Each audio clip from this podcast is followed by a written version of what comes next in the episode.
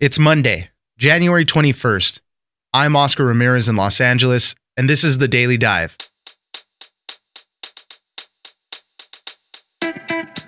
In an effort to end the partial government shutdown that has been going on for a month now, President Trump offered a compromise deal which still included $5.7 billion for the wall, but also included temporary protections for DACA recipients and an extension of TPS.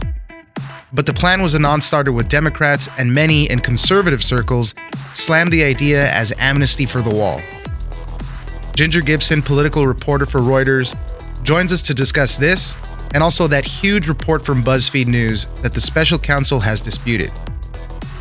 Next, we will tell you the story of Michelle Hadley, Ian Diaz, her U.S. Marshal ex boyfriend, and his new wife, Angela Diaz, who framed Michelle in a Craigslist rape fantasy plot. It is a strange story with twists and turns that landed Michelle in jail for three months until she was exonerated, but the damage to her life had already been done. Now, Michelle Hadley is fighting back by filing a lawsuit to reclaim her good name. Jessica Testa, reporter for BuzzFeed News, joins us to break down the story. It's news without the noise. Let's dive in. Open up the government, and then Democrats and Republicans can have a civil discussion and come up with bipartisan solutions. It was the president who single handedly took away DACA and TPS protections in the first place. Offering some of those protections that he took away back in exchange for the wall is not a compromise. Joining us now is Ginger Gibson, political reporter for Reuters. So there was some interesting news over the weekend. First off, the president held another address to the country, basically proposing a new deal to end the government shutdown, get funding for the wall, and provide a few concessions to Democrats, hoping that they would come to the table and want to make a deal. It uh, didn't seem to go so well. I think even before the president delivered his remarks, Nancy Pelosi had already said that it was a non starter and that it would not get any traction among Democrats. What do we know that was in that proposal from the president, and why are Democrats not willing to come to the table with it? Well, anytime we see politicians start to negotiate in public or make their offers on television, it's generally a good bet that it's not going to go over. If this was a serious negotiating session, they would have had those conversations. The primary figures in person, face to face. But we did see the president get on television on Saturday afternoon and say that he was willing to trade money to build the wall for a two year extension of the DACA program, which is the program that protects dreamers or children who were brought here undocumented when they were small children from being deported. This is a pro- like a big concern for Democrats getting this protection. But I had been told by Democrats at the very beginning of the shutdown that they weren't willing to trade the wall for Dreamer protection. And I heard one put it really well on Saturday when they said a temporary two year protection, which is what the president offered, would be fine if they wanted a temporary two year wall, build it out of paper, and then they would be willing to make that trade. Right. I mean, you would have to make these protections for uh, DACA and even uh, the TPS permanent to even get kind of the ball rolling at all. As you said, I totally agree that these conversations should be had behind closed doors where they can yell at each other and argue and get heated so they can come to an actual deal rather than doing it over TV because right away everybody's going to posture right from the beginning. So this is just reaching out straight up to the base, I would imagine, for the president and right away, it got condemned from people in conservative circles. Uh, Ann Coulter, a bunch of other people were saying, you know, this is amnesty. Uh, we didn't want this stuff. So the president getting flack on all sides from it. The president is trying to convince the American people that he's the one being reasonable. He's the one offering compromise and that Democrats are refusing to. But you're right, we saw a quick backlash from the most conservative in his party saying that they wouldn't want amnesty. And then Sunday morning, the president tweeted that he would make an amnesty deal if it were something bigger. So that's inflaming his base even more than offering the two years on uh, on DACA extension. Who holds all the cards here? I mean, it seems like polls showing that Everybody's blaming the president and Republicans for the shutdown. Democrats still seem to be okay. Uh, are they the ones holding the cards on this? It's unclear. You know, it it would make sense that the president would understand the political realities of what's going on. But I think that he views this as a winner for him still. His base thinks he's holding strong, he's not giving up, he's sticking to his point, he's doing what he told them he would do. There's still not a real downside for the president until he starts to see one. I think at a minimum, he thinks he's holding the cards. Somebody's got to give, and I don't know when it's going to happen. Um, let's move on to the other big story that happened over the week was a big report out of BuzzFeed News where they said that they had evidence or they uh, spoke to two law enforcement officials that said that the president did instruct Michael Cohen, his former lawyer, to lie to Congress about the Trump Moscow project. And then uh, the special counsel's office took an extraordinary step after that and disputed that report and said, hey, this is uh, not true. The basis of what you guys are uh, reporting on right now is not very true. So, what do we know about that? This is just an extraordinary step by Mueller's office to dispute a story. They almost never weigh in. They have not weighed in publicly on any story up until this point. So, it's really remarkable to see them do so. A number of news organizations came forward to say that none of their reporting had shown that Mueller interviewed officials from Trump's business, Trump Org. So that was one piece of it. There was quite a number of news organizations that said a fundamental piece of the BuzzFeed story did not comport with their reporting. But I think that what we're seeing here is the president trying to capitalize on that. This was a really bad news moment for him. It didn't last a full cycle, didn't last a full day. And he's tried to attack the press for it. I don't think that's the end of him trying to attack the press for it. He's not unwilling to say that he thinks that people that he calls called a witch hunt were then proving that he didn't do something wrong. Right. So he's trying to capitalize on it in his own way. Yeah, it was really big. And then the president's speech on the border came after that. So that kind of cut this story in half a little bit. And then with the special counsel weighing in, saying some of it's not true, put some water on this story. But the BuzzFeed says that they learned of this through internal company emails, text messages, other documents. That's how Mueller's team knew that this is what happened. But every time something comes out that is inaccurate, it is a plus for the president because he gets to throw it back. This is the continuing witch hunt. The mainstream media is involved on this also. Are Democrats going to be looking into this? Because it was some pretty big allegations. Yes, Democrats said on Friday they would be looking into this, and they indicated over the weekend that they would still look into this given the nature of the report. There's about to just be a battery of investigations coming out of the House Democrats, and this would just be one tiny piece and a bigger puzzle of investigations that they're trying to put together. I think this just also ramps up the heat on Mueller and his investigation to wrap it up, start sharing some evidence of what's going on, just so that these wild accusations don't happen in the media also. So we'll see how it all turns out. Ginger Gibson, political reporter for Reuters, thank you very much for joining us. Thanks for having me.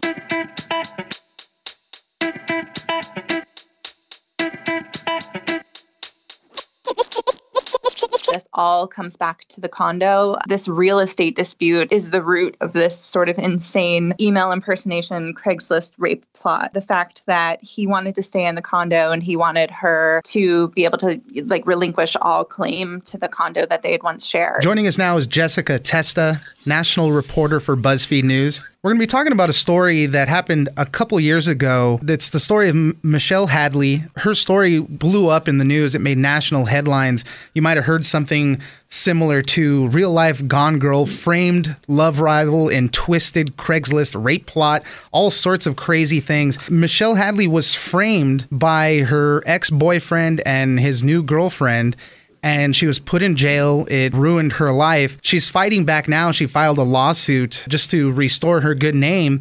But let's start from the beginning. What happened to Michelle Hadley? A good place to start Michelle's story is in the summer of 2016 when she arrives home late one night. She'd just gone on a date with like this brand new guy. She said it was a really great date. So she gets home and she sees a car parked outside her house. She pulls into her driveway, and a bunch of men get out of this car. And it turns out they're detectives. They're in an unmarked car and they're in plain clothes. They start asking her questions about her devices her laptop, her tablet, and her phone. And they ask to see them, and she gives them over. And they take a look at her emails and they end up arresting her on the spot. And that night, she is accused of sending really threatening emails to her ex boyfriend's new wife. And setting up these elaborate schemes in which men on Craigslist would come to their house where this couple lived and try and rape the woman. Yeah, she went to jail that night, still in her dress from that date that you were talking about. She was freezing in jail cell. And it was a month earlier that threatening emails had begun going to the inbox of her ex boyfriend's new girlfriend.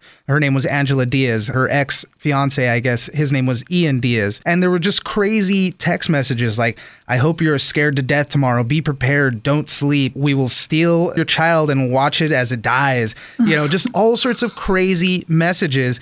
And as you said, a lot of these things were coming from emails and accounts associated with Michelle Hadley. She had no idea what was going on. They came from about a dozen different accounts, like Gmail accounts, Outlook accounts, Hotmail accounts, and many of them had variations of her name and the username. And they would be signed in various ways by Michelle Hadley. It would be like Michelle S. Hadley or MSH, her initials. But Michelle really didn't know exactly what was going on, but she could tell there was something weird happening because she was getting these emails from these servers telling her that her real email address, her primary Gmail address, was being used as the recovery account on some of these new strange accounts that she had never heard of. So she had a sense before she was arrested that there was something shady going on online, but she didn't exactly know what it was. Part of her allegations are that this is also a case where a bunch of cops were looking out for each other. Her ex fiance, Ian Diaz, was an officer, and she alleges that the police department, the Anaheim Police Department, Department in California didn't really do their due diligence when investigating the crime. Some simple investigations could have uncovered exactly what was going on. According to her, this lawsuit that she recently filed, there was an arrest warrant that came through a few days before the first her first arrest.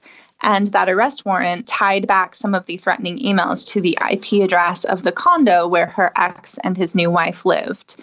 So theoretically, police could have known before the arrest that emails were coming from that condo's IP address and, and not from the IP address of Michelle's home or work or school. And that's where some of it gets kind of complicated and where the story really deepens. Michelle Hadley and Ian Diaz, they had a condo together. And when they were breaking up, they were trying to split it up, sell it, whatever they were trying to do. So that became a point of contention. And when they were separated, a lot of those emails and threatening messages were coming coming from there where Michelle wasn't anywhere near. If the cops had looked into that, maybe they could have put pieces together a little bit quicker. And Michelle alleges that this all comes back to the condo. This real estate dispute is the root of this sort of insane email impersonation Craigslist rape plot. The fact that he wanted to stay in the condo and he wanted her to be able to like relinquish all claim to the condo that they had once shared. And she told that much to the cops. You know, the very first night she was arrested, she told them like this is what's going on. This is our real estate dispute. This is why he would be doing this. She also, before her arrest, she had been calling the Anaheim Police Department, she says in her lawsuit, at least four times, trying to tell them what was going on, but no one would ever call her back. Michelle and Ian didn't have the best of relationships. They fought a lot. She alleges that he forced her to have sex with another man while he watched and recorded it. Some of this stuff gets really deep and shady. And she sent him a message one time, just really angry, going off the handle and he reported it to police saying she's sending me annoying emails, almost like harassing. And he kind of started a paper trail so that when police saw these messages, when the reported messages were going to Angela Diaz, the new girlfriend, there was already that paper trail. There was already that already that precedent that Michelle was kind of crazy and she was a vindictive ex-lover and that that's why she was targeting her. Ian was kind of a step ahead of the game on that. The way that those emails were connected is the real email that she sent that you mentioned that was really heated and frankly a little crazy. Like that email had language like invoking God and the Bible and heavenly wrath and that kind of thing. So later, when Michelle was being impersonated, whoever was impersonating her used that same voice, although they were much more violent about the way that they were invoking God. As the way this story progresses, you know, we're talking about the condo that's in dispute. Michelle had started seeing the name of Angela on some of the papers. Then all of a sudden she was hit with a restraining restraining order, so she had to go to court for that. And that's the first time that she met the new girlfriend, and she threw a stack of papers on there. These were all the messages that she had been receiving. So she was kind of ambushed in court. She was stunned, never heard of this other woman, and now she's being struck with all these papers. Like, this is what you're doing to me. This is how you're harassing me. One thing that's notable about Michelle's relationship to Angela is that so so from the very beginning, she only suspected her ex Ian of doing this to her, of impersonating her, of sending these emails. She didn't really know that Angela was involved. So she actually like kind of felt bad for Angela because she had felt like her and Ian were in this abusive, toxic relationship. And she saw her as Ian's latest alleged victim. Part of the story was that some of these harassing messages and whatnot, there was a, an ad placed on Craigslist where it said, Hey, you know, I'm into rape fantasies. Catch me while I'm walking my dog and hold me down and rape me, all this stuff. So there came a report where Angela Diaz, the new girlfriend, had said something like, Somebody attacked me, things like that they arrested Michelle a second time because of that. And she actually went to jail for about three months. A lot of the story revolves around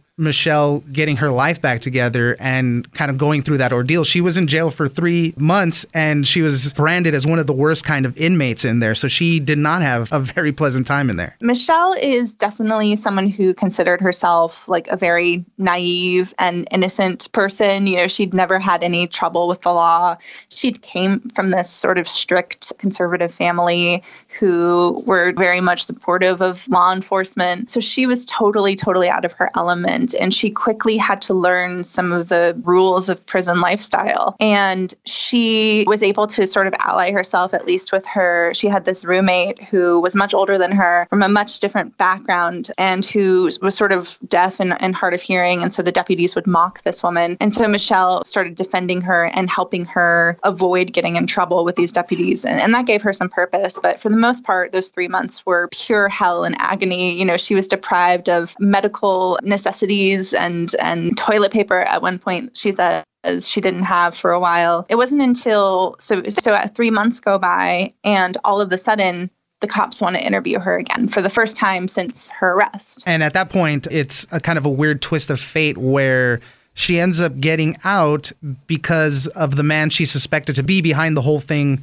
in the first place, her ex Ian Diaz. Apparently, he went to the police and kind of blamed it all on the new girlfriend, Angela Diaz, and said she was the one that was doing this. Later on, they said that she faked checks and jobs and doctor's notes. She faked a cancer scare, like all sorts of stuff. But he attributed all this stuff to Angela Diaz. And then that's when Michelle was able to get out of jail. Ian and Angela's relationship had gone south by this point, as we understand understand it. And that's why he came to police. He said, This woman I married is a pathological liar and, and laid out all of these sort of deceptive things that she had done. And that's when the police were like, Okay, well, let's take a look and see if maybe Angela could have done this the, the whole time. But what didn't happen, according to Michelle, and, and this is central to her lawsuit, is that the police at any point didn't consider Ian a suspect. They didn't investigate him. They only sort of listened to what he had to say as he pointed fingers first at her and then to this other woman. So in the end, she, uh, uh, the new girlfriend, Angela Diaz, really took the fall of the whole thing. As we said, you know, this is uh, Michelle alleges that Ian was behind all of this. And a lot of the evidence kind of points to that. It was in the condo where he was living. That was the huge dispute. She alleges all this kind of blue wall of police, you know, protecting their own and then protecting the reputation of the police department because they didn't really investigate it thoroughly enough. And in the end, she took the fall for the whole thing. Uh, nothing happened to Ian. And Angela, from Michelle's perspective, is definitely guilty you know, definitely did something wrong here. Right. She played into Ian's game. But yeah, that her main issue right now as she moves forward with this lawsuit is the fact that someone is out there who she believes set her up and he hasn't been held accountable at all for that. Where is Michelle now? Obviously, she's filed this lawsuit to try to restore her name and just kind of get closure on the whole thing. But where is she at now and how is she coping with all of this? She's doing a lot better now than she was a few years ago. She is living in New York City and uh, working in marketing for a beauty company. You know, she'd gotten her MBA after she'd gotten out of jail. She was able to like finish this degree program that she had started. In many ways, she has put her life back together, but there is this huge emotional trauma that she still feels. And I guess anyone would feel because it's something that you can't really get away from, especially in this day and age. Her Google results will follow her for the rest right. of her life. Well, she has her lawsuit now. We'll see what comes of that. I'm sure Uh, I mean, I wish that she gets all the closure she needs. Uh, and yeah, it's just a cautionary tale to be careful who you meet and get involved with, and and, uh, and check those IP addresses, I guess. That's right. Jessica Testa, national reporter for BuzzFeed News. Thank you very much for joining us. Thank you for having me.